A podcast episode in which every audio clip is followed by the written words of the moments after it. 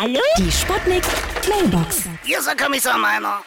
Ich habe immer vergessen, meine Blumen zu Hause zu gießen, ja. Aber jetzt habe ich einen Trick. Jetzt zünde ich einfach ein Feuer an bei mir in der Bude. Und da kommt dann so eine Art professioneller Blumengießdienst. Also mit allem drum und dran, ja. Mit Wasserschläuchen und, und, und, und Blaulicht und alles, ja. Die machen richtig Betrieb.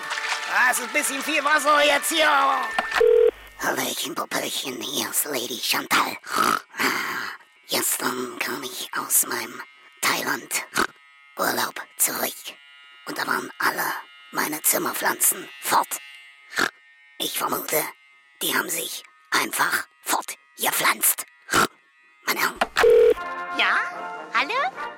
Geht's jetzt gleich los? Anmachsprüche für Botaniker Teil 1. Mein Gott, was für ein prachtvoller Fikus. Sie Wischling!